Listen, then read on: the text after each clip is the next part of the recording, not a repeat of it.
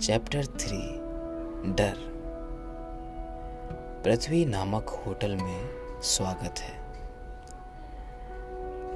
डर मृत्यु को नहीं रोकता है, ये जीवन को रोकता है।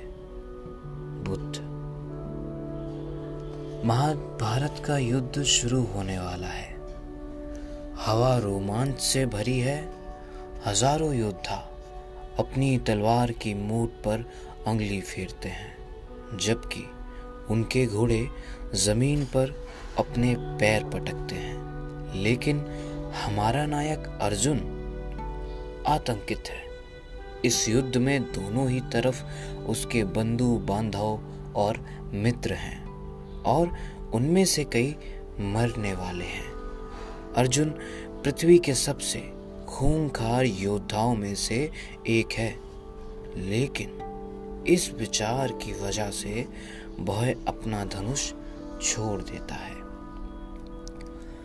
भगवत गीता एक योद्धा के आतंक के साथ युद्ध भूमि पर शुरू होती है। अर्जुन पृथ्वी का सबसे प्रतिभाशाली धनुधर है, लेकिन डर की वजह से वे उसकी योग्यताओं से उसका संपर्क पूरी तरह टूट गया है। हम में से प्रत्येक के साथ यही चीज़ होती है। हमारे पास संसार को देने के लिए बहुत कुछ होता है, लेकिन डर और चिंता हमें अपनी योग्यताओं से पृथक कर देती है। ऐसा इसलिए है क्योंकि बड़े होते समय हमें प्रत्यक्ष या अप्रत्यक्ष रूप से यह सिखाया गया है, डर नकारात्मक होता है। हमारे माता पिता कहते थे, डरो मत। हमारे दोस्त चिढ़ाते थे, डरपोक कहीं का। डर एक ऐसी शर्मनाक और अपमानजनक प्रतिक्रिया थी, जिसे नज़रअंदाज करना या छिपाना सही माना जाता था। लेकिन डर का एक दूसरा पहलू भी होता है, जिसका ज़िक्र टॉम हैक्स ने येल यूनिवर्सिटी में अपने दीक्षांत भाषण में किया था। उन्होंने स्नातकों से कहा था, डर हम में से सर्वश्रेष्ठ के निकृष्टम को सामने लाता है। सच्चाई यह है कि हम डर और चिंता के बिना पूरी तरह कभी नहीं रहेंगे। हम अपने आर्थिक, सामाजिक और राजनीतिक परिवेश को कभी इतना सही नहीं कर पाएँगे कि संघर्ष और अनिश्चितता पूरी तरह से खत्म हो जाए। न ही हम अपने रोज़मर्रा के पारस्परिक व्यवहार की चुनौतियों में ऐसा कर सकते हैं। और इसमें कोई बुराई है, क्योंकि डर बुरा नहीं है। डर तो सिर्फ़ चेतावनी का झंडा है। अपना दिमाग कह रहा है, यह अच्छा नहीं दिख रहा है, कुछ गड़बड़ हो सकती है। महत्वपूर्ण यह है कि इस संकेत पर हम कैसी प्रतिक्रिया करते हैं। अगर हम पर्यावरण परिवर्तन के प्रभावों से डरते हैं तो हम इसका इस्तेमाल समाधान खोजने के लिए प्रेरित हो सकते हैं। या फिर हम पराजित और निराश महसूस करके हाथ खड़े कर सकते हैं। कई बार डर असली खतरे से बचने की अति महत्वपूर्ण चेतावनी देता है, लेकिन ज़्यादातर समय हम जिसे महसूस करते हैं, वह पैसों, नौकरियों और संबंधों के बारे में रोज़मर्रा की चिंताओं संबंधी तनाव होता है। हम तनाव यानी रोज़मर्रा के डर को यह अनुमति देते हैं कि वह हमारी सच्ची भावनाओं और हमारे बीच बाधा बन जाए। हम डर को जितना ज़्यादा रोक कर रखते हैं, यह उतना ही ज़्यादा बढ़ता जाता है और अंततः यह विष की तरह हो जाता है। मैं आलथी पालथी मारकर मठ में ठंडे बेसमेंट के फर्श पर बैठा हूँ। मेरे साथ लगभग बीस सन्यासी भी हैं। मुझे आश्रम आए, अभी केवल दो महीने ही हुए हैं। गौरंगदास ने अभी अभी गीता के उस दृश्य पर बातचीत की है, जब नायक अर्जुन डर के बसीबूत हो गया था। डर की वजह से अर्जुन सीधे युद्ध में नहीं कूदा, बल्कि ठहर गया। उसे बहुत बुरा लग रहा था कि वह जिन लोगों से प्रेम करता है उनमें से बहुत सारे उस दिन मर जाएँगे। इस डर और दुख की वजह से वह पहली बार अपने कार्यों पर प्रश्न करता है। इससे सारथी कृष्ण के साथ अर्जुन की लंबी बातचीत शुरू होती है, जो मानव नैतिकता, आध्यात्मिकता और जीवन की कार्य प्रणाली के बारे में है। अपना व्याख्यान समाप्त करने के बाद गौरंगदास हमसे आँखें बंद करके कहते हैं, हम किसी पुराने डर को दोबारा जिए। सिर्फ़ इसकी कल्पना ही ना करें, बल्कि इसे अपने शरीर में महसूस करें। उस अनुभव के सारे दृश्य, आवाज़ें और गंध। वे कहते हैं कि यह महत्वपूर्ण है कि हम कोई छोटी चीज़ ना चुने जैसे स्कूल में पहला दिन या तैरना सीखना, जब तक कि वे अनुभव सचमुच दहशत भरे ना हो, बल्कि कोई महत्वपूर्ण और बड़ी चीज़ चुने। वे चाहते हैं कि हम अपने सबसे गहरे डर को खोद कर बाहर निकालें, स्वीकार करें और उससे एक नया संबंध बनाएँ। हम मज़ाक करने लगते हैं। कोई सांप की केंचुली पर अति प्रतिक्रिया का मज़ाक उड़ाता है, जो मुझे पैदल चलते समय दिखी थी। गौरंगदास समझदारी से सिर झटक कर हमारी मस्खरी को स्वीकार करते हैं। वे कहते हैं, अगर तुम इस गतिविधि को सही तरीके से करना चाहते हो तो तुम्हें अपने दिमाग के उस हिस्से के पार जाना है, जो इसका मज़ाक उड़ा रहा है। मज़ाक एक रक्षात्मक कार्य प्रणाली है, जो तुम्हें मुद्दे से सचमुच निपटने से रोक रही है। और यही हम डर के साथ करते हैं। हम इससे खुद का ध्यान हटाते हैं। गौरंगदास कहते हैं, आपको उस जगह के पार जाने की ज़रूरत है। हँसी थम जाती है और मैं महसूस कर सकता हूँ कि मेरी रीढ़ के साथ बाकी सबकी रीढ़ भी सीधी हो गई है। मैं अपनी आँखें बंद कर लेता हूँ और मेरा मन शांत हो जाता है।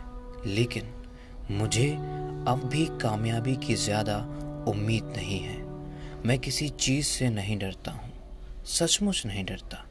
मैं सोचता हूँ, फिर जब मैं अपने मन की चटर पटर और कोलाहल के पार ध्यान में ज़्यादा गहराई तक जाता हूँ तो मैं खुद से पूछता हूँ, मुझे सचमुच किससे डर लगता है? सत्य की झलक दिखाई देने लगती है। मैं देखता हूँ कि बचपन में मुझे परीक्षाओं का डर था। यह शायद महत्वहीन लगता है। कोई भी परीक्षाओं को पसंद नहीं करता है है ना? लेकिन बड़े होते समय परीक्षा मेरी सबसे बड़ी चिंता होती थी। ध्यान में बैठकर मैं यह टटोलता हूँ कि उस डर के पीछे क्या था। मैं सचमुच किसी चीज़ से डरता हूँ? मैं खुद से दोबारा पूछता हूँ। धीरे धीरे मैं पहचानता हूँ कि मेरा डर इस पर केंद्रित था कि मेरे माता पिता और मेरे दोस्त मेरे स्कोर के और फलस्वरूप मेरे बारे में क्या सोचेंगे? मेरा डर इस पर केंद्रित था कि मेरे रिश्तेदार क्या कहेंगे और मेरी तुलना मेरे चचेरे भाई बहनों और मेरे आसपास के लगभग हर बच्चे से कैसे की जाएगी? मैं इस डर को अपने दिमाग की आँख से भी नहीं देखता हूँ। मैं इसे अपने शरीर में महसूस करता हूँ। मेरे सीने का खिंचाव मेरे जबड़े का तनाव मानो मैं दोबारा वहीं पहुँच गया हूँ। मैं सचमुच किसी चीज़ से डर रहा हूँ। फिर मैं डर में और ज़्यादा गहराई तक जाता हूँ। जब मैं स्कूल में मुश्किल में पढ़ा था, मुझे बहुत चिंता थी कि मुझे स्कूल से निकाल दिया जाएगा। इस पर मेरे माता पिता क्या प्रतिक्रिया करेंगे? मेरे टीचर क्या सोचेंगे? मैं खुद को और भी गहराई से जाने के लिए आमंत्रित करता हूँ। मैं सचमुच किसी चीज़ से डरता हूँ। मैं यह डर अपने माता पिता के इर्द गिर्द देखता हूँ। उनकी पटरी नहीं बैठ रही थी और छोटी उम्र से ही मैं उनके वैवाहिक जीवन में मध्यस्थता की कोशिश कर रहा था। मैं यही सोचता था, मैं उन दोनों को कैसे खुश कर सकता हूँ? मैं उनका प्रबंधन कैसे कर सकता हूँ? मैं यह सुनिश्चित कैसे कर सकता हूँ कि वे खुश रहें? तब मुझे अपने डर की जड़ मिलती है। मैं सचमुच किसी चीज़ से डरता हूँ। मैं डरता हूँ कि मैं अपने माता पिता को खुश नहीं कर सकता। जैसे ही मुझे यह इल्हाम हुआ। मैं जानता हूँ कि मैं बाकी सारे डरों के नीचे के सच्चे डर तक पहुँच गया हूँ। यह पूरे शरीर का आह वाला पल था, जैसे मैं पानी में गहराई तक धस गया था। दबाव मेरे सीने पर बढ़ता गया था। मैं सांस लेने के लिए लगातार ज़्यादा छटपटाता रहा था, और यह एहसास होते ही मेरा सिर पानी के ऊपर आ गया। और मैंने बदवासी में हवा अपने फेफड़ों में भरी। आधा घंटा पहले मुझे पक्का विश्वास था कि मैं किसी चीज़ से नहीं डरता था, लेकिन अचानक मैं अपने सबसे गहरे डरों और चिंताओं को उजागर कर रहा था, जिन्हें मैं बरसों तक खुद से पूरी तरह छिपाने में कामयाब रहा था। मुझे किसी चीज़ से डर लगता है। यह प्रश्न धीरे धीरे लेकिन लगातार पूछकर मैंने अपने दिमाग को इस प्रश्न से बचने नहीं दिया।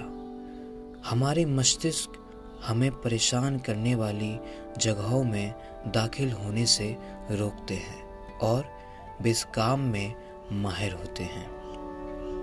लेकिन किसी प्रश्न को शब्द बदलकर पूछने के बजाय उसे दोहराकर हम मूलतः अपने मस्तिष्क को वहाँ जाने के लिए मजबूर कर देते हैं। जहाँ यह नहीं जाना चाहता। देखिए, यह अपने प्रति आक्रामक होने के बारे में नहीं है। यह कोई पूछताछ नहीं है। यह तो एक साक्षात्कार है। आप खुद से यह सवाल शक्ति से नहीं, बल्कि ईमानदारी से पूछना चाहते हैं। परीक्षा परिणामों का डर मेरे हिसाब से एक शाखा है। जब आप अपने डर के साथ संबंध बनाते हैं तो आपको शाखाओं अपने स्वास्थ्य के दौरान सामने आने वाले डरों और जड़ के बीच फ़र्क करना होगा। परीक्षा परिणाम का डर और सामने आने वाली डर की बाकी शाखाओं की पड़ताल करने पर मैं जड़ तक पहुँच गया। यह डर कि मैं अपने माता पिता को खुश नहीं कर सकता। डर का डर। सन्यासी के रूप में मैं तीन वर्षों के दौरान डर के डर को छोड़ना सीख लिया। दंड अपमान या असफलता का डर और उनके साथ आने वाले नकारात्मक नज़रिए अब मुझे आत्म सुरक्षा की गलत कोशिशों की ओर नहीं ढकेलते हैं। मैं उन अवसरों को पहचान सकता हूँ जिनका डर संकेत दे रहा है। डर सोचने और व्यवहार करने की ऐसी आदतों को पहचानने और दुरुस्त करने में हमारी मदद कर सकता है। जो हमें फ़ायदा नहीं पहुंचाती है। हम अपने डर के हाथों में अपने जीवन की बागडोर थमा देते हैं। लेकिन डर हमारी असली समस्या नहीं है। हमारी असली समस्या तो यह है कि हम गलत चीज़ों से डरते हैं। हमें दरअसल इस बात से डरना चाहिए, हम अवसरों से चूक जाएँगे, जो डर हमें दे सकता है। विश्व के अग्रणी सुरक्षा विशेषज्ञों में से एक Gavin de Becker the gifts of war में। इसके बारे में कहते हैं, डर एक योग आंतरिक प्रहरी है, जो आपको खतरों की चेतावनी देने और जोखिम भरी स्थितियों में आपका मार्गदर्शन करने के लिए तैयार रहता है। प्राय, हम डर की चेतावनी पर तो गौर करते हैं, लेकिन इसके मार्गदर्शन को नज़रअंदाज कर देते हैं। यदि हम पहचानना सीख लें कि डर हमें, हमारे बारे में और हमारे लिए महत्वपूर्ण चीज़ों के बारे में क्या सिखा सकता है तो हम इसका इस्तेमाल अपने जीवन में ज़्यादा अर्थ, उद्देश्य और संतुष्टि हासिल करने के लिए एक औज़ार के रूप में कर सकते हैं। हम डर का इस्तेमाल अपने सर्वश्रेष्ठ स्वरूप को उजागर करने के लिए कर सकते हैं। कुछ दशक पहले वैज्ञानिकों ने एरिजोना रेगिस्तान में एक प्रयोग किया, जहाँ उन्होंने बायोस्फीयर टू बनाया। यह स्टील और कांच का विशाल अहाता था, जिसकी हवा शुद्ध थी, पानी साफ़ था, मिट्टी पोषक पदार्थों से समृद्ध थी, और प्राकृतिक रोशनी भरपूर थी। इसका मकसद भीतर के पेड़ों और पशु पक्षियों को आदर्श जीवन स्थिति प्रदान करना था। हालाँकि यह प्रयोग कई मायनों में सफल रहा, लेकिन एक मायने में यह पूरी तरह असफल था जब बायोस्फीयर के भीतर के पेड़ एक निश्चित ऊंचाई तक बढ़ जाते थे तो वे बार बार गिर जाते थे। यह देखकर पहले तो वैज्ञानिक आश्चर्य में पड़ गए। काफ़ी सोच विचार के बाद आखिरकार उन्हें एहसास हुआ कि बायो स्फीयर में पेड़ों की सेहत के लिए आवश्यक एक मुख्य तत्व की कमी थी, हवा। प्राकृतिक परिवेश में पेड़ हवाओं के थपेड़े खाते रहते हैं। वे उस दबाव और विचलन पर प्रतिक्रिया करके ज़्यादा मज़बूत छाल उगाते हैं और अपनी स्थिरता को बढ़ाने के लिए ज़्यादा गहरी जड़ें बनाते हैं। हम अपने खुद के बनाए बायोस्फीयर के आरामदेह दायरे में बने रहने की कोशिश में बहुत सारा समय और ऊर्जा बर्बाद करते हैं। हम परिवर्तन के दबावों और चुनौतियों से डरते हैं, लेकिन वे दबाव और चुनौतियाँ उन हवाओं की तरह हैं जो हमें ज़्यादा मज़बूत बनाती हैं। 2017 में एलेक्स होनेट ने संसार को स्तब्ध कर दिया, जब वे रस्सियों के बिना फ्री राइडर पर चढ़ने वाले पहले इंसान बने। सोसेमाइट नेशनल पार्क की मशहूर अल कैपिटन पर लगभग तीन हज़ार फुट की चढ़ाई। होनेल की अविश्वसनीय उपलब्धि पर फ्री सोलो नामक डॉक्यूमेंट्री भी बनाई गई, जिसे पुरस्कृत किया गया। फ़िल्म में होनेल से कहा गया, जब वे बिना रस्सियों के चढ़ते हैं तो दो ही विकल्प होते हैं, या तो आदर्श कदम या फिर मौत। उनसे पूछा गया कि वे इससे कैसे निपटते हैं। उन्होंने जवाब दिया, लोग डर को दबाने की कोशिश के बारे में बात करते हैं। मैं इसे अलग तरीके से देखता हूँ। मैं बार बार कदमों का अभ्यास करके अपने आरामदेह दायरे का विस्तार करने की कोशिश करता हूँ। मैं डर पर काम करता हूँ, जब तक कि काम से डर नहीं निकल जाता। होनोल का डर, उन्हें यह काम करने से पहले बहुत एकाग्रचित मेहनत करने के लिए प्रेरित करता है। अपने डर को उपयोगी या लाभकारी बनाना उनके प्रशिक्षण का एक अत्यंत महत्वपूर्ण घटक है और इसी ने होनिल्ड को पर्वतारोहण खेल के शिखर पर और पहाड़ों के शिखर तक पहुँचाया है। अगर हम दबाव और इसके साथ प्राय आने वाले डर को नकारात्मक मानना छोड़ दें और इसके बजाय इसमें छिपे संभावित लाभ देखें तो डर के बारे में हमारी पूरी धारणा ही बदल जाएगी। तनाव की प्रक्रिया। तनाव के बारे में हमें जिस पहली चीज़ का एहसास करना है, वह यह है कि समस्याओं को श्रेणीबद्ध करने का काम अच्छी तरह नहीं करता है। हाल ही में मुझे एक वर्चुअल रियलिटी डिवाइस के परीक्षण का मौका मिला। कृत्रिम संसार में मैं एक पहाड़ पर चढ़ रहा था। जब मैंने पहाड़ से निकली एक चट्टान पर कदम रखा तो मैं उतना ही डर महसूस कर रहा था जितना तब महसूस करता। अगर मैं सचमुच हवा में आठ हज़ार फुट ऊपर होता, तब आपका मस्तिष्क चिल्लाता है, डर! तो आपका शरीर यह फ़र्क नहीं कर सकता कि वह जोखिम वास्तविक है या काल्पनिक है। क्या आपकी जान खतरे में है? या आप अपने टैक्स के बारे में सोच रहे हैं? जैसे ही डर का संकेत आता है, हमारा शरीर लड़ने या भागने के लिए या कई बार जम जाने के लिए तैयार हो जाता है।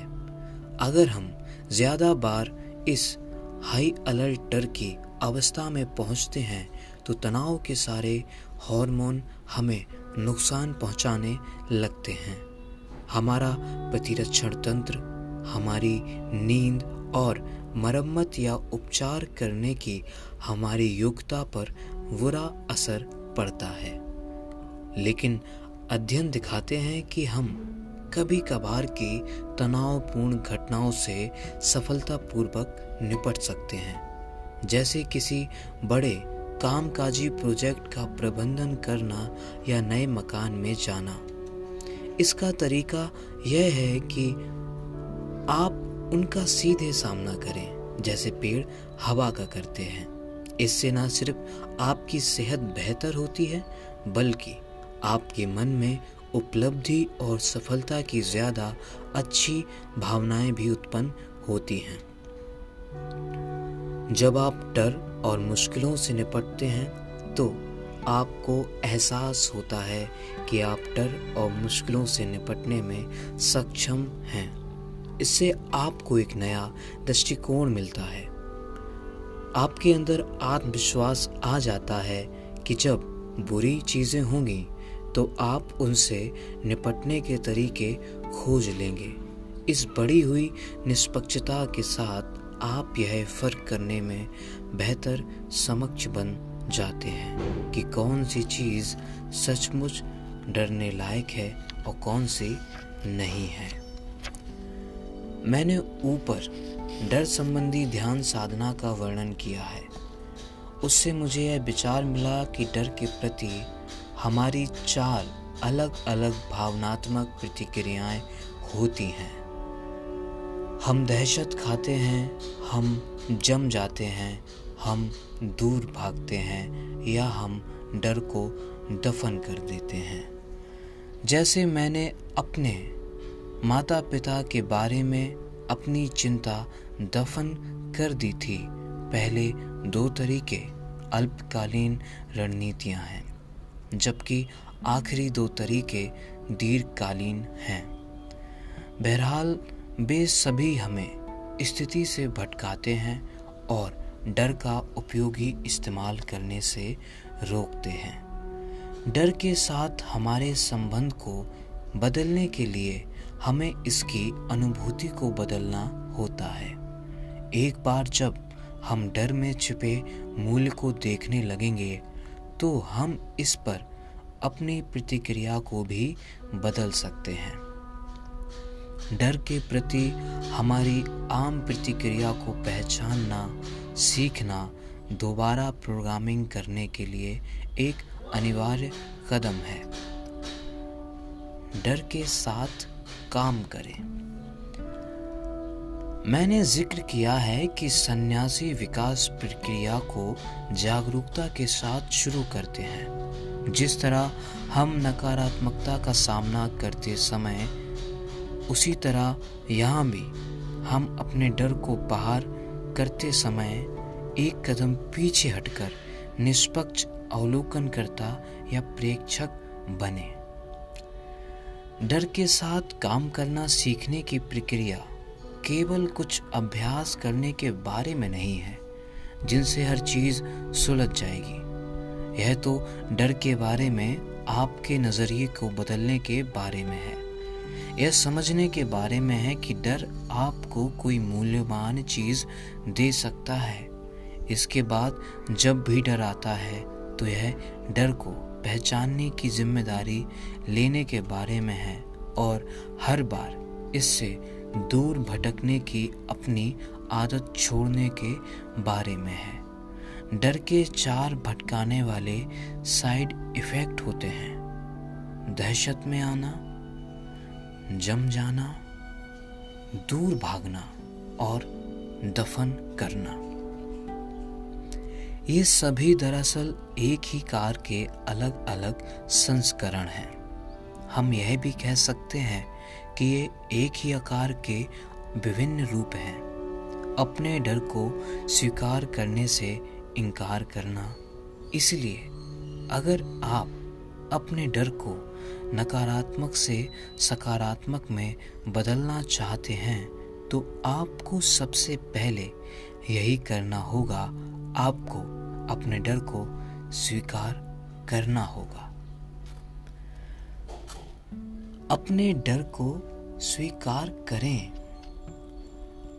अपने डर की खाई को भरने के लिए हमें इसकी उप स्थिति को स्वीकार करना चाहिए। जैसा मेरे गुरु ने हमें बताया, आपको अपने दर्द को पहचानना होता है। हम अब बैठे हुए थे। उन्होंने हमसे कहा, हम एक गहरी सांस लेकर मन ही मन अपने दर्द से यह कहें, मैं तुम्हें देखता हूँ। यह डर के साथ हमारे संबंध की पहली स्वीकार रोकती थी। सांस लेना और दोहराना मेरे दर्द मैं तुम्हें देखता हूँ। मेरे डर मैं तुम्हें देखता हूँ।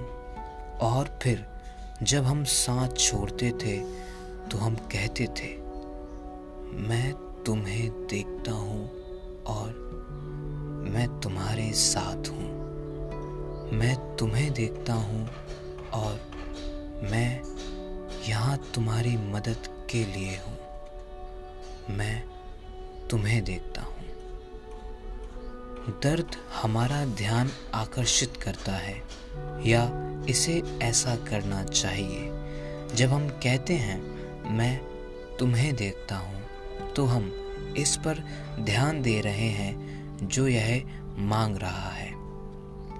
यह वैसा ही है जैसे किसी रोते हुए बच्चे को सुने और गले लगाएँ और फिर कुछ भी जानने की ज़रूरत ना हो। जब हम अपने डर को स्वीकार करते थे और मान्यता देते थे तो इससे हमें अपने मानसिक और शारीरिक प्रतिक्रियाओं को शांत करने में मदद मिलती थी। अपने डर की ओर आगे बढ़ो। इससे परिचय बढ़ाओ। हम डर के सामने पूरी तरह पहुँचते हैं। जब स्मोक अलार्म बजने की वजह से आपकी नींद खुल जाती है तो आप उस पल की स्थिति को स्वीकार करते हैं और घर से बाहर निकल जाते हैं। बाद में ज़्यादा शांत अवस्था में आप यह सोच विचार करते हैं कि आग कैसे शुरू हुई या यह कहाँ से आई? तब आप बीमा कंपनी को फ़ोन करेंगे। आप आगे की स्थिति की बागडोर संभालेंगे। डर को पहचानने और उसके साथ वर्तमान पल में रहने का यही मतलब है। अपने डर को रेटिंग दें। इसे आजमाएँ। एक लाइन खींचें, जिसमें एक तरफ़ शून्य हो और दूसरी तरफ़ दस लिखा हो। वह सबसे बुरी चीज़ क्या है, जिसकी आप कल्पना कर सकते हैं? शायद यह अपाहिज करने वाली चोट हो या किसी परिजन का विच हो। इसे इस लाइन पर दस की रेटिंग दें। अब इसके संदर्भ में अपने वर्तमान डर को रेटिंग दें। बस इतना सा करने से आपको सही दृष्टिकोण मिल सकता है। जब आप अपने मन में डर को आते हुए महसूस करें तो इसे रेटिंग दें। सचमुच, डरावनी चीज़ की तुलना में यह कितना डरावना है। डर के पैटर्न खोजें। अपने डर को स्वीकार करने के लिए हमें इसके साथ अंतरंगता स्थापित करनी होगी। इसका मतलब यह है कि हमें ऐसी स्थितियों को पहचानना होगा जहाँ यह नियमित रूप से नज़र आता है। अपने डर से एक शक्तिशाली प्रश्न पूछें। एक बार फिर दया और ईमानदारी के साथ जितनी बार ज़रूरी हो, उतनी बार। मैं तुम्हें कब महसूस करता हूँ? मठ में डर पर मेरे शुरुआती काम के बाद मैं उन सभी जगहों और स्थितियों को पहचानने लगा, जिनमें मेरा डर प्रकट होता था। मैं लगातार देखता था। जब मैं अपनी परीक्षाओं के बारे में चिंतित होता था, जब मैं अपने माता पिता के बारे में चिंतित होता था या स्कूल में अपने प्रदर्शन को लेकर चिंतित होता था या मुश्किल में फंसने के बारे में चिंतित होता था। तो डर हमेशा मुझे एक ही मूल चिंता की ओर ले जाता था। दूसरे मुझे किस तरह देखेंगे? वे मेरे बारे में क्या सोचेंगे? मेरा मूल डर मेरे निर्णय लेने की प्रक्रिया को प्रभावित करता है। इस जागरूकता से मुझे लाभ हुआ है। अब जब मैं निर्णय लेता हूँ तो इस जागरूकता की वजह से मैं ज़्यादा गौर से देखता हूँ और खुद से यह सवाल पूछता हूँ, क्या यह निर्णय इस बात से प्रभावित है कि दूसरे मुझे किस तरह देखेंगे? इस तरह मैं अपने डर की जागरूकता का इस्तेमाल एक औज़ार के रूप में कर सकता हूँ। जो अच्छे निर्णय लेने में मेरी मदद करता है। ऐसे निर्णय जो मेरे मूल्यों और उद्देश्य के सामंजस्य में हो। कई बार हम अपने डरों को अपने कार्यों के ज़रिए भी पहचान सकते हैं और कई बार उन कार्यों के ज़रिए भी जिन्हें हम नहीं करना चाहते। मेरी एक ग्राहक सफल वकील थी। लेकिन वह वकालत करते करते थक चुकी थी और कुछ नया करना चाहती थी। वह मेरे पास आई क्योंकि डर की वजह से वह कुछ भी शुरू नहीं कर पा रही थी। उसने मुझसे पूछा, अगर मैं कूद जाती हूँ, दूसरी तरफ़ कुछ नहीं मिला तो क्या होगा? मुझे यह शाखा प्रश्न जैसा लगा। इसलिए मैं आगे भी तहकीकात करता रहा। मैंने उससे पूछा, आप सचमुच किसी चीज़ से डरती हैं? फिर मैं यही सवाल बार बार नरमी से पूछता रहा, जब तक कि अंततः वह आ भरकर यह नहीं बोली, मैंने इस करियर को बनाने में बहुत मेहनत की है और ऊर्जा लगाई है। कहीं मैं यह सब मिट्टी में तो नहीं मिला रही हूँ। मैंने एक बार फिर उससे पूछा और आखिरकार हम जड़ तक पहुँच गए। वह असफलता से डर रही थी। वह चाहती थी कि दूसरे और वह खुद उसे बुद्धिमान और सक्षम इंसान माने। वह असफल इंसान के रूप में देखे जाने से डर रही थी। एक बार जब उसे अपने डर की सच्ची प्रकृति का पता चल गया तो उसने इसे स्वीकार कर लिया। तो उसने अपने जीवन में इसकी भूमिका को दोबारा ढाल लिया। लेकिन इससे पहले उसे अपने डर के साथ सचमुच अंतरंगता बढ़ाने की ज़रूरत थी। उसे अपने डर में चलने की ज़रूरत थी।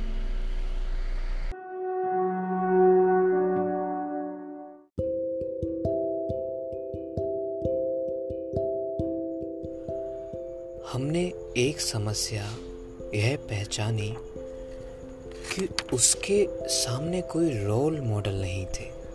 वह जिन वकीलों को जानती थी, वे अब भी पूर्णकालिक वकालत कर रहे थे। उसे ऐसे लोगों से मिलने की ज़रूरत थी, जिन्होंने सफलतापूर्वक लगभग वही काम किया हो, जो वह करना चाहती थी। इसीलिए मैंने उससे कहा था वह ऐसे पूर्व वकीलों से मिले जो अब अपने पसंदीदा नए करियर में काम कर रहे थे। जब उसने ऐसा किया तो उसे न सिर्फ़ यह समझ में आया कि उसका सपना संभव था, बल्कि यह सुनकर भी खुशी हुई जब उसमें से ज़्यादातर लोगों ने बताया कि वे नए क्षेत्र में भी अपनी उन योग्यताओं का इस्तेमाल कर रहे थे जो उन्होंने वकालत में हासिल और इस्तेमाल की थी। अब उसे विश्वास हो गया कि उसकी कड़ी मेहनत मिट्टी में नहीं मिलेगी। मैंने उससे उन नौकरियों पर शोध करने को भी कहा, जिन पर वह विचार कर सकती है। इस अभ्यास के ज़रिए उसने पाया कि उसने सफल वकील बनने के लिए जो सॉफ्ट स्किल सीखी थी, जैसे संवाद टीम वर्क और समस्या सुलझाना उनकी दूसरी जगहों पर भी भारी मांग थी। अपने डर से अंतरंगता स्थापित करने, असली डर को पहचानने और इसकी जाँच करने के बाद उसे अंत में वह जानकारी मिल गई, जिससे वह करियर बदलने के बारे में ज़्यादा आशावादी और रोमांचित महसूस करने लगी। डर से खुद को भटकाने वाले सांचे तभी बन जाते हैं, जब हम छोटे होते हैं। वे गहराई में छिपे होते हैं, इसीलिए उन्हें उजागर करने में थोड़ा समय और प्रयास लगता है। अपने डर के पैटर्नों या सांचों को पहचानने से हमें डर की जड़ तक पहुँचने में मदद मिलती है। वहाँ से हम यह समझ सकते हैं कि क्या व्यग्रता का सचमुच कोई कारण है? या फिर हमारा डर हमें अपने मूल्यों, जोश और उद्देश्य के सामंजस्य में ज़्यादा जीने के अवसरों की ओर सचमुच ले जा सकता है? डर का कारण आसक्ति। डर का अकारण उपचार अनासक्ति। हालाँकि हम अपने डर के साथ अंतरंगता विकसित कर रहे हैं, लेकिन हम इसे खुद से अलग देखना चाहते हैं। जब हम अपनी भावनाओं के बारे में बात करते हैं तो हम आम तौर पर खुद का भावना के साथ एकाकार कर लेते हैं। जैसे हम कहते हैं, मैं नाराज़ हूँ, मैं दुखी हूँ, मैं डरा हुआ हूँ। जब हम अपने डर से आमने सामने बात करते हैं तो हम इसके अस्तित्व को स्वयं से पृथक कर देते हैं। इससे हमें यह समझने में मदद मिलती है कि डर हम नहीं हैं। हम तो बस इसका अनुभव कर रहे हैं। जब आप किसी ऐसे व्यक्ति से मिलते हैं, जो नकारात्मक ऊर्जा संचारित करता है तो आप इसे महसूस करते हैं। लेकिन आप यह नहीं सोचते कि वह नकारात्मक ऊर्जा आप हैं। यही हमारी भावनाओं के साथ होता है। वे ऐसी चीज़ हैं जिन्हें हम महसूस कर रहे हैं, लेकिन वे हम नहीं हैं। इसीलिए मैं नाराज़ हूँ। जैसे बाघ बोलना छोड़ना बेहतर होगा। इसके बदले यह कहें, मैं नाराज़ महसूस करता हूँ। मैं दुख महसूस करता हूँ, मैं डर महसूस करता हूँ। परिवर्तन बहुत छोटा है, लेकिन गहरा है, क्योंकि यह हमारी भावनाओं को उनकी सही जगह पर रख देता है।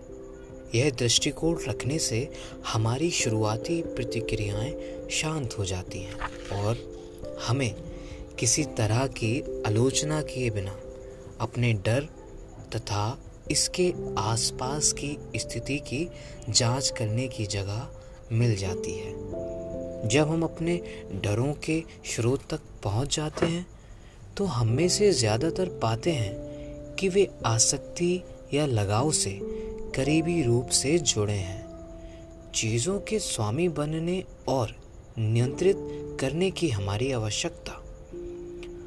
हम अपने बारे में दूसरों के विचारों को कसकर जकड़े रहते हैं, भौतिक संपत्तियों को जकड़े रहते हैं, और उस जीवन स्तर को भी जो हमारे हिसाब से हमें परिभाषित करता है।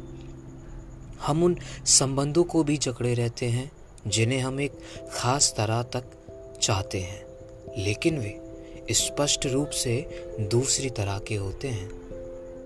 ये बंदर मन की सोच है। सन्यासी वाला मन अनासक्ति या अलगाव का अभ्यास करता है। हमें एहसास करते हैं कि हर चीज़ हमारे घर से लेकर हमारे परिवार तक हमें कर्ज पर मिली है। अस्थायी चीज़ों को जकड़े रहने या उनसे चिपके रहने से उन्हें हमें नियंत्रित करने की शक्ति मिल जाती है। इस वजह से वे दर्द और डर का स्रोत या कारण बन जाती हैं। लेकिन जब हम यह स्वीकार कर लेते हैं कि हमारे जीवन में हर चीज़ अस्थायी है तो हम अपनी खुशकिस्मती पर कृतज्ञता महसूस कर सकते हैं कि वे कुछ समय के लिए हमें उधार मिल गई। सबसे दौलतमंद और शक्तिशाली लोगों के पास जो सबसे स्थायी संपत्तियाँ होती हैं भी दरअसल उनकी नहीं होती हैं। यह बाकी लोगों के बारे में उतना ही सच है और हम में से कई दरअसल ज़्यादातर लोगों के मामले में यह क्षण भंगुरता भारी डर का कारण होती है। लेकिन जैसा मैंने आश्रम में सीखा, हम डर को स्वतंत्रता के गगनचुंबी एहसास में बदल सकते हैं। हमारे गुरुओं ने हमें उपयोगी और हानिकारक डरों के बीच फ़र्क बताया। उन्होंने हमें बताया कि उपयोगी डर हमें किसी ऐसी स्थिति की चेतावनी देता है, जिसे हम बदल सकते हैं। अगर हम डॉक्टर आपको बताता है कि आपके खराब खान पान की वजह से आपकी सेहत खराब है तो आपको अपंगता या रोग का डर सताने लगता है। तो यह एक उपयोगी डर है, क्योंकि आप अपना खान पान या आहार बदल सकते हैं। जब इसके फलस्वरूप आपका स्वास्थ्य बेहतर हो जाता है तो आप अपने डर को खत्म कर देते हैं। लेकिन हमारे माता पिता मर जाएँगे। यह डर एक हानिकारक डर है क्योंकि हम इस मामले की सच्चाई को नहीं बदल सकते। हम हानिकारक डरों को उपयोगी डरों में बदल सकते हैं। बशर्ते हम उस पर केंद्रित हो जाएँ, जिसे हम नियंत्रित कर सकते हैं। हम अपने माता पिता को मरने से नहीं रोक सकते लेकिन हम इस डर का इस्तेमाल करके उनके साथ ज़्यादा समय बिताना शुरू कर सकते हैं। शांति देव के शब्दों में, सभी बाहरी घटनाओं को नियंत्रित करना संभव नहीं है। लेकिन अगर मैं अपने मन को नियंत्रित कर लेता हूँ तो दूसरी चीज़ों को नियंत्रित करने की ज़रूरत ही क्या है? अनासक्ति और अलगाव का मतलब यह है, आप दूर से अपनी प्रतिक्रियाओं को देखते हैं। अपने सन्यासी मस्तिष्क के साथ और स्पष्ट दृष्टिकोण से निर्णय लेते हैं। अनासक्ति या अलगाव के बारे में एक आम मिथ्या धारणा या गलत फहमी है, जिस पर मैं बात करना चाहूँगा। लोग अक्सर अनासक्ति को उदासीनता का पर्यायवाची मान लेते हैं। वे सोचते हैं कि अगर हम चीज़ों, लोगों और अनुभवों को नहीं ले पाएँगे, लेकिन दूर से देखते हैं तो हम जीवन का ज़्यादा आनंद नहीं ले पाएँगे। सच ये नहीं है।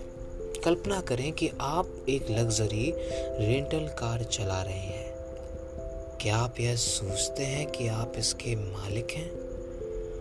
ज़ाहिर है नहीं। आप जानते हैं, यह आपके पास सिर्फ़ एक सप्ताह के लिए है और कई मायने। इस वजह से आप इस दुर्लभ अवधि का ज़्यादा आनंद लेते हैं। आप कृतज्ञ होते हैं। यह एक ऐसी चीज़ है। आपको यह कार पैसिफिक कोस्ट हाईवे पर चलाने का अवसर मिला। क्योंकि जो आप हमेशा नहीं कर पाएँगे। कल्पना करें कि आप सबसे सुंदर एयर वी एन वी में ठहरे हुए हैं, जहाँ गर्म टप शेफ्स किचन और समुद्र का नज़ारा है। सब कुछ बहुत सुंदर और रोमांचक है। आप इस दहशत में हर पल नहीं गुजारते हैं कि आपको एक सप्ताह बाद वहाँ से जाना है। जब हम यह स्वीकार कर लेते हैं कि हमारे सारे वरदान लग्जरी रेंटल कार या सुंदर एयर जैसे हैं तो हमारे मन में उन्हें खोने का निरंतर डर निकल जाता है और हम उनका आनंद लेने के लिए स्वतंत्र हो जाते हैं। हम सभी ऐसे खुशकिस्मत लोग हैं जो छुट्टियाँ मनाने आए हैं और होटल पृथ्वी में ठहरे हैं। अनासक्ति डर को न्यूनतम करने का परम अभ्यास है। जब मैंने अपने माता पिता को निराश करके संबंधी अपनी चिंता को पहचान लिया तो फिर मैं इससे अलग होने में समक्ष हुआ। मुझे एहसास हुआ कि मुझे अपने जीवन की ज़िम्मेदारी लेनी थी। मेरे माता पिता गुस्सा होंगे या नहीं होंगे, इस पर मेरा कोई नियंत्रण नहीं था। मैं तो अपने खुद के मूल्यों के आधार पर ही निर्णय ले सकता हूँ। अपनी आसक्तियों की ऑडिट करें। इसे आजमाएँ, खुद से पूछें, मैं क्या होने से डरता हूँ? बाहरी चीज़ों से शुरू करें। अपनी कार, आपका मकान, आपकी सुंदरता। जो भी चीज़ें आपके दिमाग में आए, हर चीज़ लिख लें। अंदरूनी चीज़ों के बारे में सोचें। आपकी प्रतिष्ठा, आपका अहदा संबद्धता का एहसास, इसे भी लिख लें। इस बात की संभावना है कि ये दो सूचियाँ आपके जीवन में दर्द की सबसे बड़ी स्रोत होंगी। इन चीज़ों को छीनने का डर। अब उन चीज़ों के साथ अपने मानसिक संबंध को बदलने के बारे में सोचें। ताकि आप उनके प्रति कम आसक्त हो जाएँ। याद रहे, आप अनासक्ति के साथ भी अपने जीवन साथी, अपने बच्चों, अपने घर, अपने पैसों को पूरी तरह प्रेम कर सकते हैं और उनका आनंद ले सकते हैं महत्वपूर्ण बात तो बस यह समझना और स्वीकार करना है कि सारी चीज़ें अस्थायी हैं और हम दरअसल किसी चीज़ के स्वामी नहीं बन सकते या नियंत्रित नहीं कर सकते, ताकि हम इन चीज़ों को पूरी तरह कद्र करें और बिडर और कष्ट का स्रोत बनने के बजाय हमारे जीवन को समृद्ध बनाए। यह स्वीकार करने से बेहतर तरीका क्या है कि बच्चे अंततः अपना खुद का जीवन बचाने के लिए दूर चले जाएँगे और आपको सप्ताह में एक बार फ़ोन करेंगे वह भी तब जब आप खुशकिस्मत हो। यह एक आजीवन अभ्यास है। लेकिन जब आप इस तत्व को अच्छी तरह स्वीकार कर लेते हैं कि आप सचमुच किसी चीज़ के स्वामी नहीं हैं या उसे नियंत्रित नहीं कर सकते हैं तो आप पाएँगे कि आप लोगों, चीज़ों और अनुभवों का सचमुच आनंद ले रहे हैं और उन्हें महत्व दे रहे हैं। इसके अलावा आप इस बारे में ज़्यादा विचारशील भी बनेंगे कि आप किन्हें अपने जीवन में शामिल करने का चयन करते हैं। अल्पकालीन डरों का प्रबंधन करना। जब आप अपने डर से खुद को अलग कर लेते हैं तो आपको उनसे निपटने में मदद मिलती है। बरसों पहले मेरे एक मित्र की नौकरी चली गई। नौकरी से हम सुरक्षित महसूस करते हैं और हम सभी को पैसे कमाना अच्छा लगता है। तुरंत मेरा मित्र दहशत में आ गया। हमें पैसा कहाँ से मिलेगा? मुझे फिर कभी नौकरी नहीं मिलेगी। मुझे अपने बिलों के भुगतान के लिए दो तीन काम करने होंगे। न सिर्फ़ उनके भविष्य के बारे में स्याय भविष्यवाणियाँ की, बल्कि वह अतीत पर भी सवाल करने लगा। मुझे अपनी नौकरी ज़्यादा अच्छी तरह करनी चाहिए थी। मुझे ज़्यादा मेहनत करनी चाहिए थी और ज़्यादा लंबे घंटे तक काम करना चाहिए था। जब आप दहशत में आते हैं तो आप ऐसे परिणामों की कल्पना करने लगते हैं जो आप अब तक कभी नहीं सोचे। डर हमें एक डरावना कथा लेखन बना देता है। हम एक कल्पना, एक विचार, एक डर से शुरू करते हैं। क्या होगा अगर फिर हम दिशा भटक जाते हैं और भविष्य में संभव स्थितियों को खोजने लगते हैं? जब हम भावी परिणामों की कल्पना करते हैं तो हमें पीछे रोक कर रखता है और हमें अपनी कल्पनाओं में कैद कर देता है। रोमन स्टोइक दार्शनिक सिनेका ने कहा था हमारे डर हमारे खतरों से बहुत ज़्यादा होते हैं और हम अपनी कल्पना में जितने कष्ट झेलते हैं, उतने वास्तव में नहीं झेलते। अगर हम तुरंत खुद को अनासक्त करके पृथक कर लें तो हम तीव्र तनाव का भी प्रबंधन कर सकते हैं। एक किसान के बारे में एक पुरानी ताव कहानी है, जिसका घोड़ा भाग गया था। उसका भाई उससे कहता है, कितना बुरा हुआ किसान कंधे उछाकर कहता है अच्छा हुआ, बुरा हुआ, कौन जाने? एक सप्ताह बाद भागा हुआ घोड़ा वापस लौट कर आ जाता है। अपने साथ एक सुंदर घोड़ी ले आता है।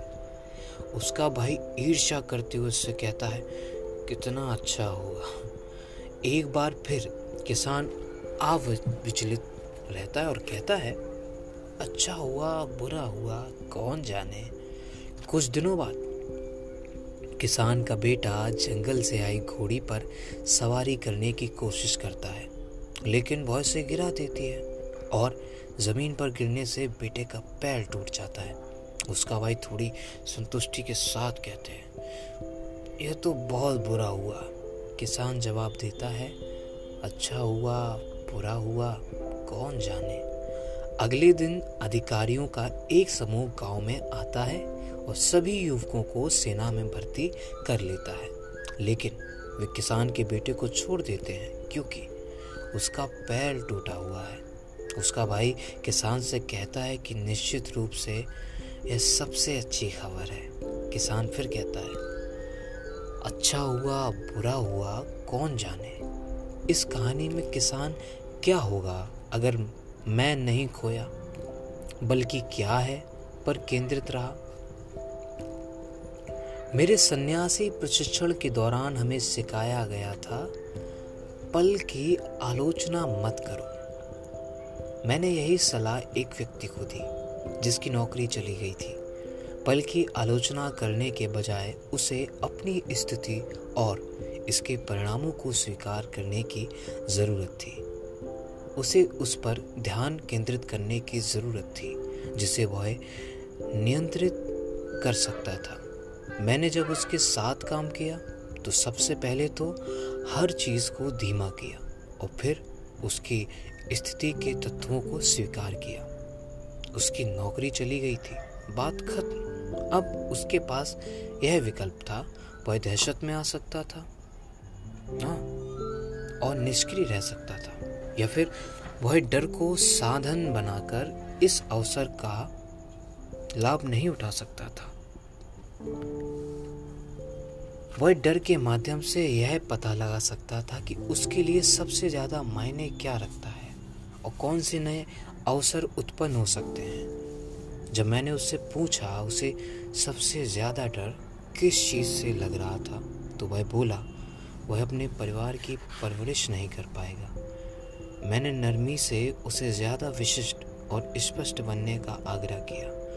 उसने कहा कि वह पैसों के बारे में चिंतित था। तब मैंने उसे चुनौती दी कि वह अपने परिवार के भरण पोषण के दूसरे तरीके सोचे। आखिरकार उसकी पत्नी काम करती थी, इसलिए थोड़ा पैसा तो आ ही रहा था।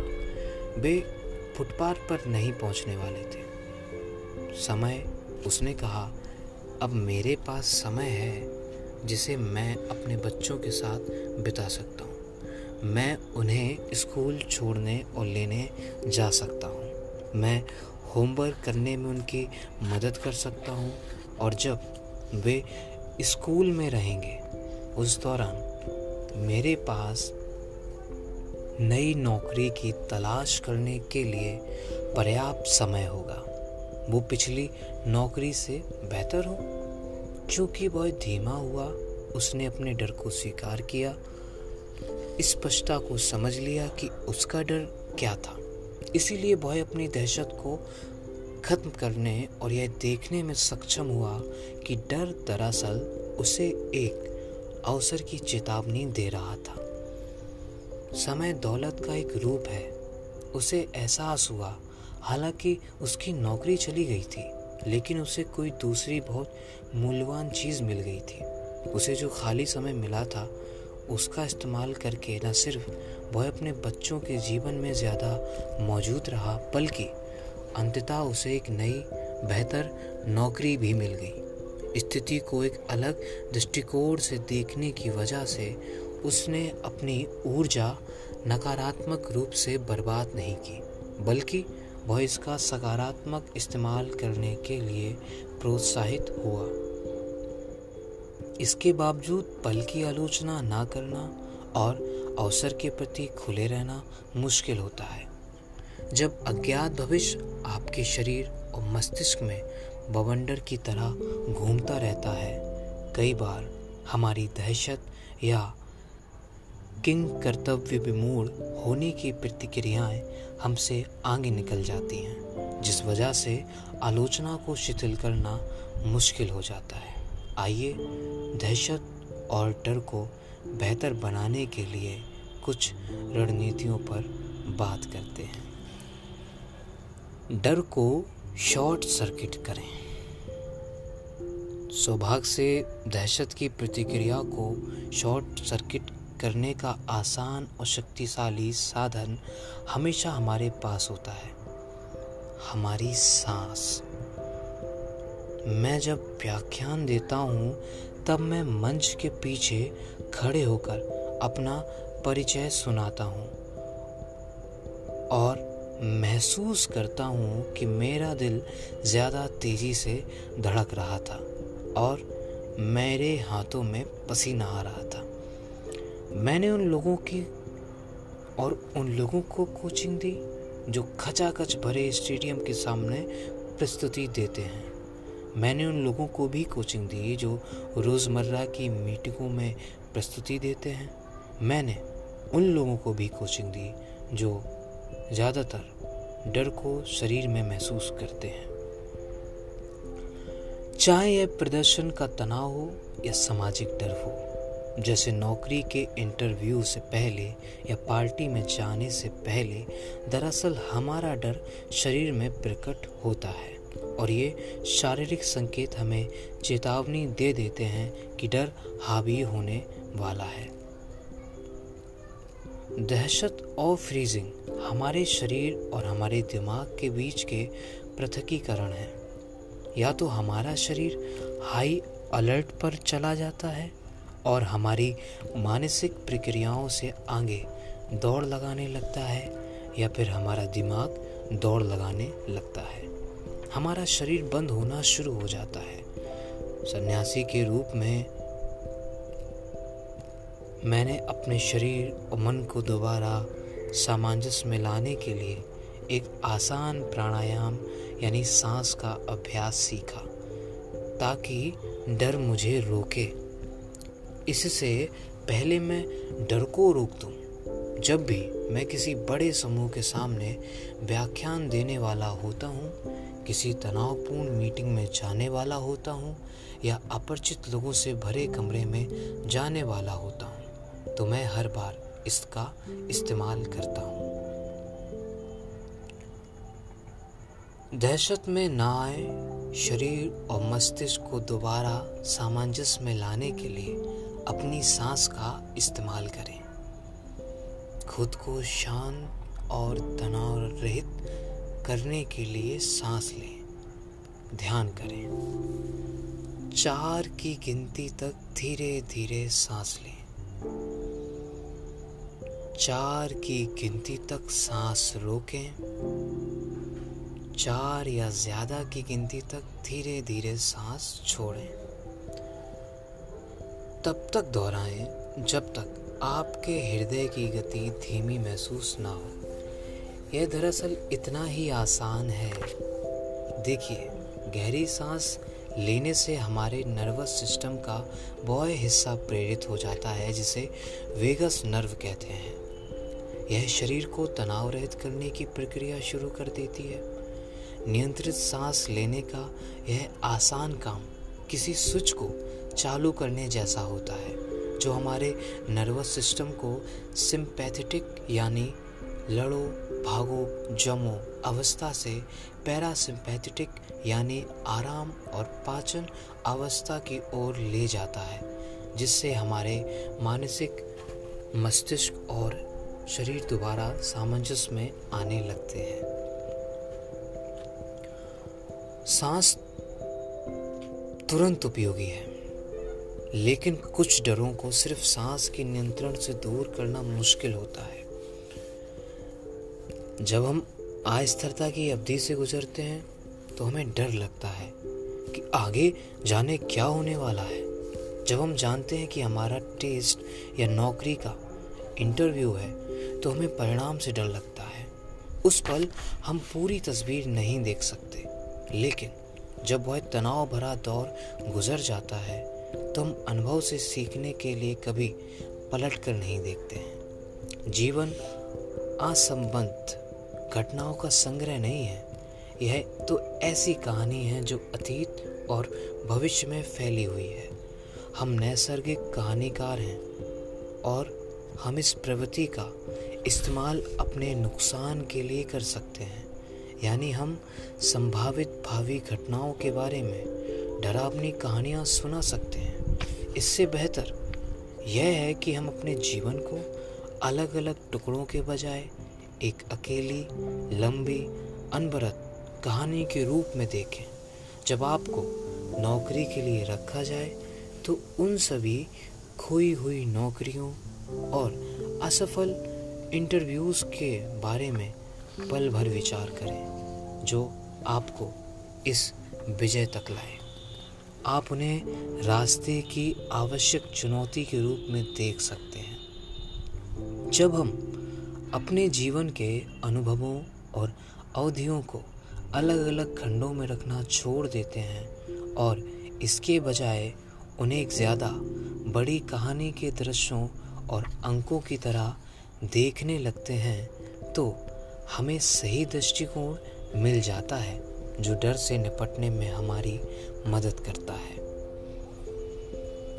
पल का विस्तार करें, इसे आजमाएँ।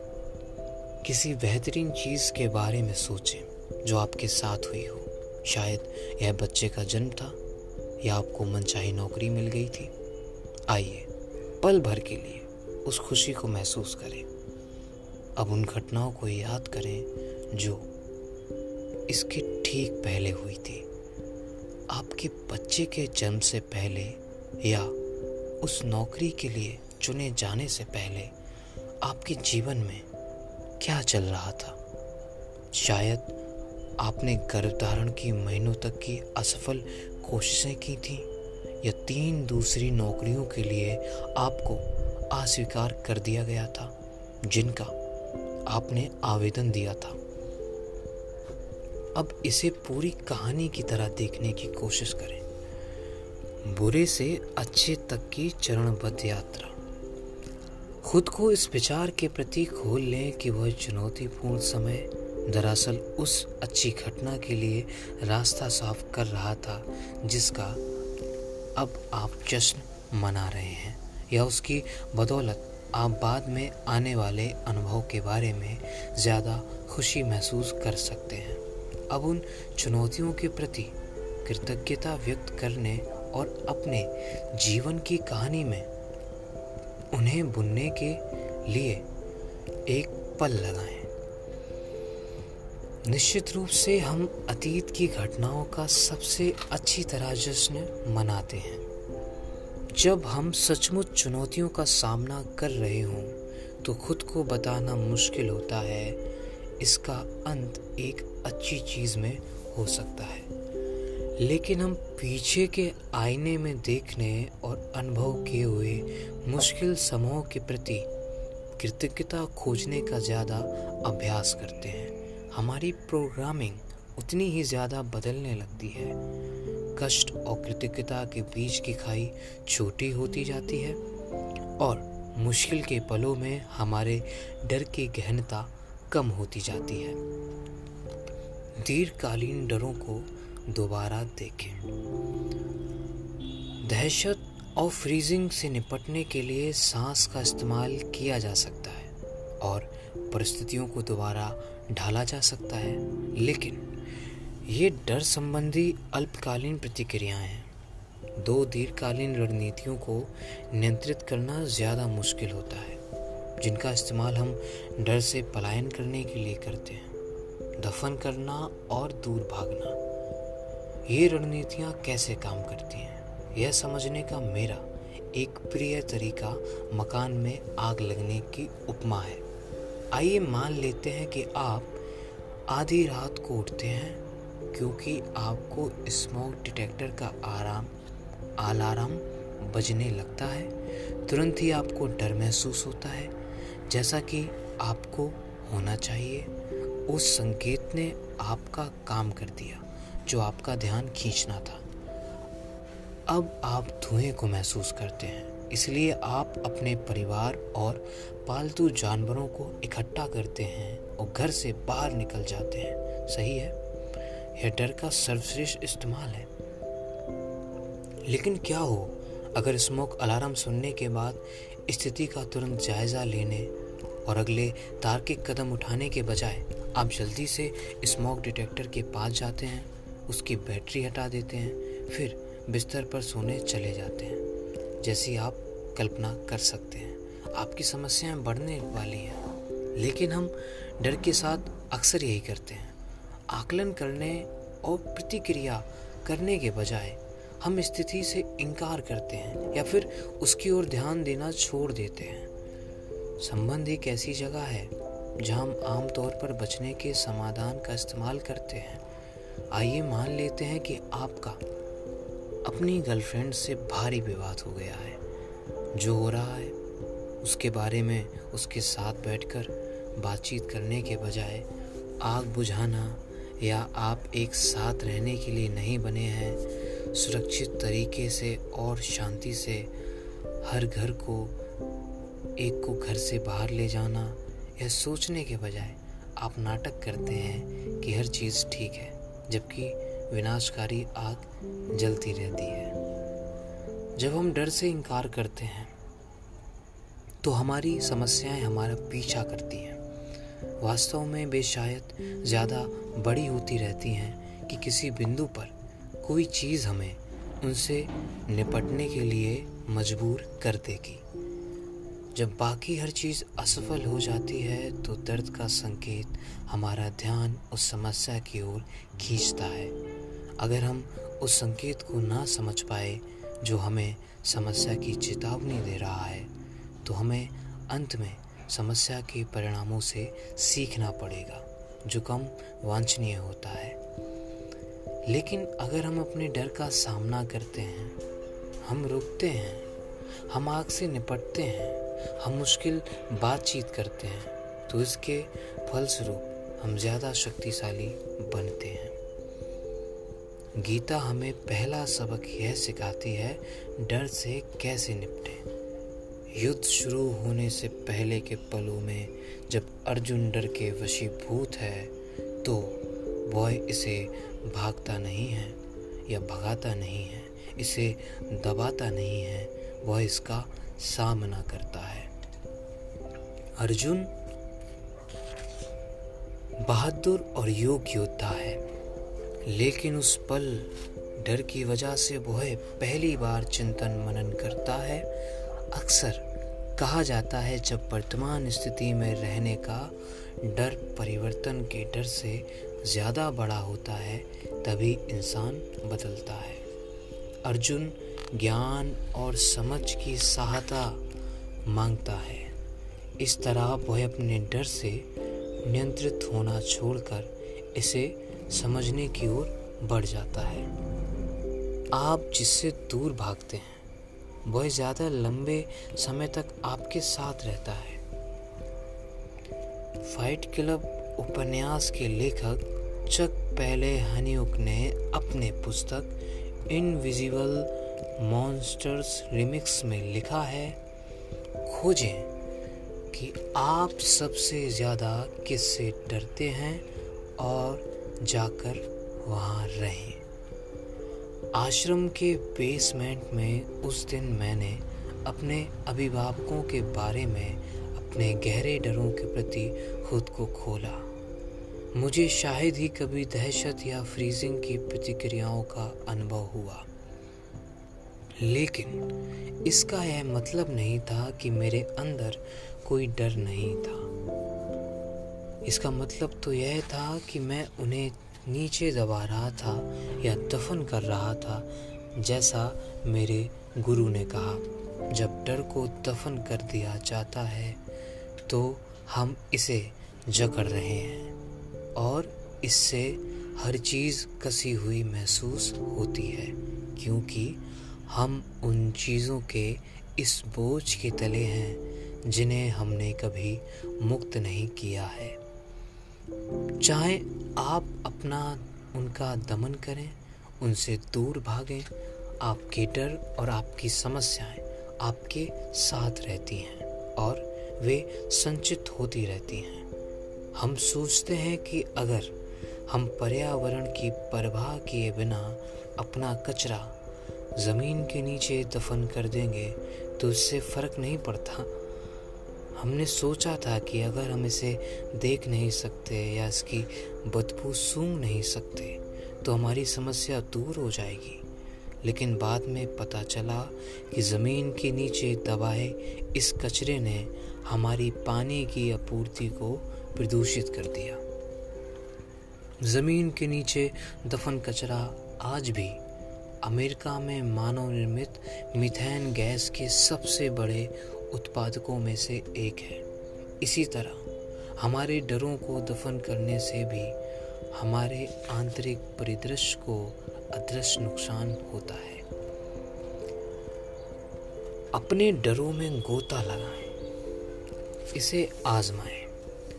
जैसा हमने आश्रम में किया था, आप भी अपने डरों में गहरा गोता लगाएँ। सबसे पहले कुछ सतही स्तर के डर उछलकर सामने आएँगे।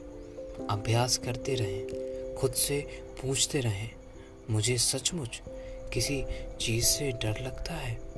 जब आप लगातार यह करते रहेंगे तो धीरे धीरे ज़्यादा बड़े और ज़्यादा गहरे डर उजागर होने लगेंगे। ये जवाब आमतौर पर तुरंत नहीं आते हैं। सामान्यतः ऊपरी परतों को पार करके डरों की असली जड़ तक पहुँचने में थोड़ा समय लगता है।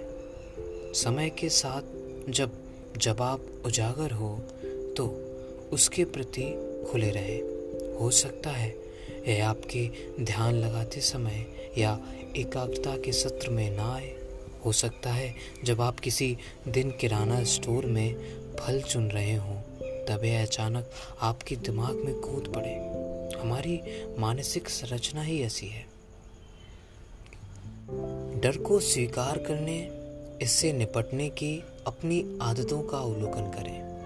इन पैटर्नों को बदलने और सुधारने की प्रतिक्रियाओं प्रक्रियाओं गुजरने का नतीजा यह होता है कि डर के प्रति हमारी धारणा को दोबारा प्रोग्रामिंग की जाती है। इसके बाद यह पूरी तरह नकारात्मक संदेश नहीं रह जाता, बल्कि एक तटस्थ संकेत बन जाता है कि यहाँ तक कि अवसर का सूचक भी। जब हम डर को इसके असली समूह में देखते हैं तो हम धुएँ और कहानियों के पार की वास्तविकता को देख सकते हैं। इस तरह हम गहरे और अर्थपूर्ण सत्य को उजागर कर सकते हैं, जिससे हमें ज्ञान और शक्ति मिल सकती है। जब हम अपने मोह या आसक्ति संबंधी डरों को पहचान लेते हैं और अलगाव या अनासक्ति को बढ़ावा देते हैं तो हम स्वतंत्रता और आनंद के ज़्यादा एहसास के साथ जी सकते हैं। और जब हम हमारे डर के पीछे की ऊर्जा को सेवा में लग जाते हैं तो हम अभाव के अपने डर को कम कर देते हैं। ज़्यादा खुश व संतुष्ट महसूस करते हैं और अपने आसपास के संसार से ज़्यादा जुड़ाव भी महसूस करने लगते हैं। डर हमें प्रेरित करता है। कई बार यह हमें अपनी मनचाही चीज़ की दिशा में प्रेरित करता है। लेकिन अगर हम सावधान ना रहें तो कई बार यह हमें अपने सुरक्षित दायरे तक सीमित भी कर देता है। अब हम अपनी बुनियादी प्रेरकों को देखेंगे। डर चार बुनियादी प्रेरकों में से एक है और यह भी कि हम अपने जीवन को संतुष्टिदायक बनाने के लिए उनका इस्तेमाल कैसे कर सकते हैं। तो ये था थिंक लाइक अ सन्यासी की तरह सोचे। अध्याय यात्रा डर चैप्टर थ्री एक तरह से देखा जाए तो ये जो किताब है, ये जो ऑडियो बुक है, जो मैं आपको सुना रहा हूँ, ये आपको खुद से विजुअल कराती है। आज के टाइम में ये बहुत बड़ी नीड भी है कि हम उम्र के लोग डिप्रेशन स्ट्रेस मेंटल प्रेशर न जाने कितनी इंटरनल चीज़ों से गुज़र रहे हैं। एक ऐसी समय की यात्रा हमारे अंदर चल रही है, जो शायद हमारी बाहर की गति को धीमा कर रही है। शायद तभी हमें सफलता, आत्मविश्वास, खुशी, शांति, आनंद नहीं मिल पा रहा है। शायद हम दुनिया में रहते रहते खुद के अस्तित्व को पहचानना, खुद के डर को स्वीकारना, खुद को जानना, ये निगलेक्ट कर चुके हैं। ये किताबें क्यों लिखी जाती हैं? ये इसीलिए लिखी जाती हैं क्योंकि कहीं ना कहीं आपकी सफलता की यात्रा, आपके जीवन की यात्रा, यहाँ तक कि आपके समय की यात्रा, आपके अंदर से ही निकलेगी, अंदर से ही मिलेगी, अंदर से ही रास्ता निकलेगा।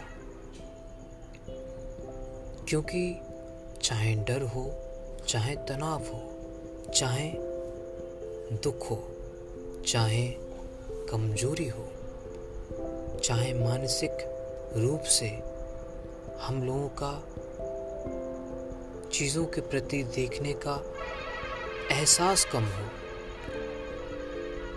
एक तरफ़ नेगेटिविटी है तो एक तरफ़ पॉजिटिविटी है, चाहे वो खुशी हो, आनंद हो, शांति हो, समृद्धि हो, सफलता हो।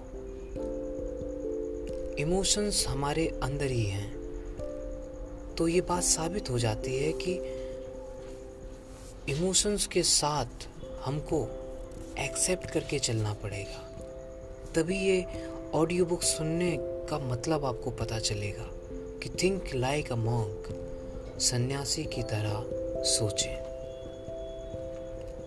अब आगे के चैप्टर में हम लोग अगली समय यात्रा पे चलेंगे इस किताब की और आशा करते हैं कि चैप्टर थ्री डर को आप सुनकर अपने आप को विजुअल करेंगे।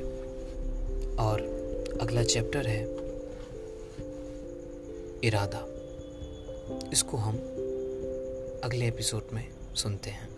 Thank you